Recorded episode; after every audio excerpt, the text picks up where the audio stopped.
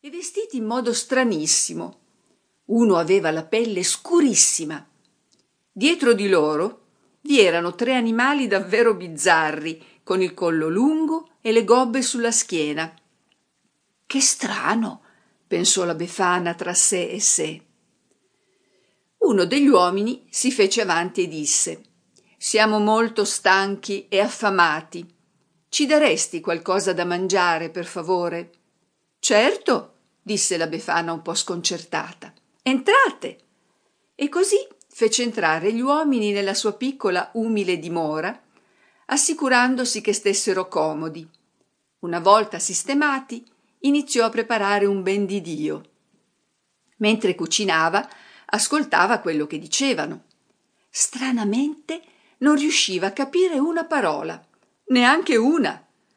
Ma quello che riuscì a notare fu che ad un certo punto tirarono fuori da una borsa un grosso, pesante e vecchissimo libro, lo misero sul tavolo e continuarono a indicare un punto su una certa pagina. Meditavano e discutevano, indicavano il cielo e ripetevano sempre le stesse azioni. Era curiosa. Quando il cibo fu pronto, glielo servì. Mangiarono e parlarono tra loro nella loro strana lingua, continuando ad indicare, meditare e discutere. Una volta finito, uno degli uomini si alzò e disse con voce grave Ti ringraziamo per la tua ospitalità. Siamo tre re Veniamo da molto lontano, dalle terre d'Oriente. Il mio nome è Melchiorre e vengo dall'Arabia. Gaspare viene da Tarsi e Baldassarre da Saba. Abbiamo studiato i cieli per molti anni e abbiamo tutti notato questa nuova e strana stella. E da molti mesi che viaggiamo seguendo quella stella e, dicendo questo, puntò il dito verso la finestrella della casetta. Stiamo cercando un bambino che è nato o che nascerà, non sappiamo. Questo libro ci dice di seguire una stella luminosa che splende ad est e che ci condurrà al luogo dove si trova il bambino appena nato. Abbiamo dei doni per lui. Io porto l'oro al re, Gaspare l'incenso e Baldassarre la mirra. Poiché sei stata così buona con noi, Vorremmo invitarti a venire domani, quando partiremo, così anche tu potrai vedere questo bambino straordinario. Beh, la cara vecchietta era del tutto sbalordita.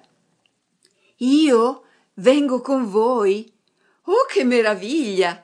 Mi piacerebbe, ma. Oh, mamma mia, come potrei mai? Vivo qui tutta sola soletta e ci sono così tante cose che devo fare. Se non le faccio io, non le fa nessuno. Oh, cosa dovrei fare? Cosa dovrei fare? Povera Befana era così confusa. Poi Melchiorre disse Ti suggerirei di pensarci su mentre noi riposiamo, così la mattina ci dici cosa hai deciso. Va bene, disse lei.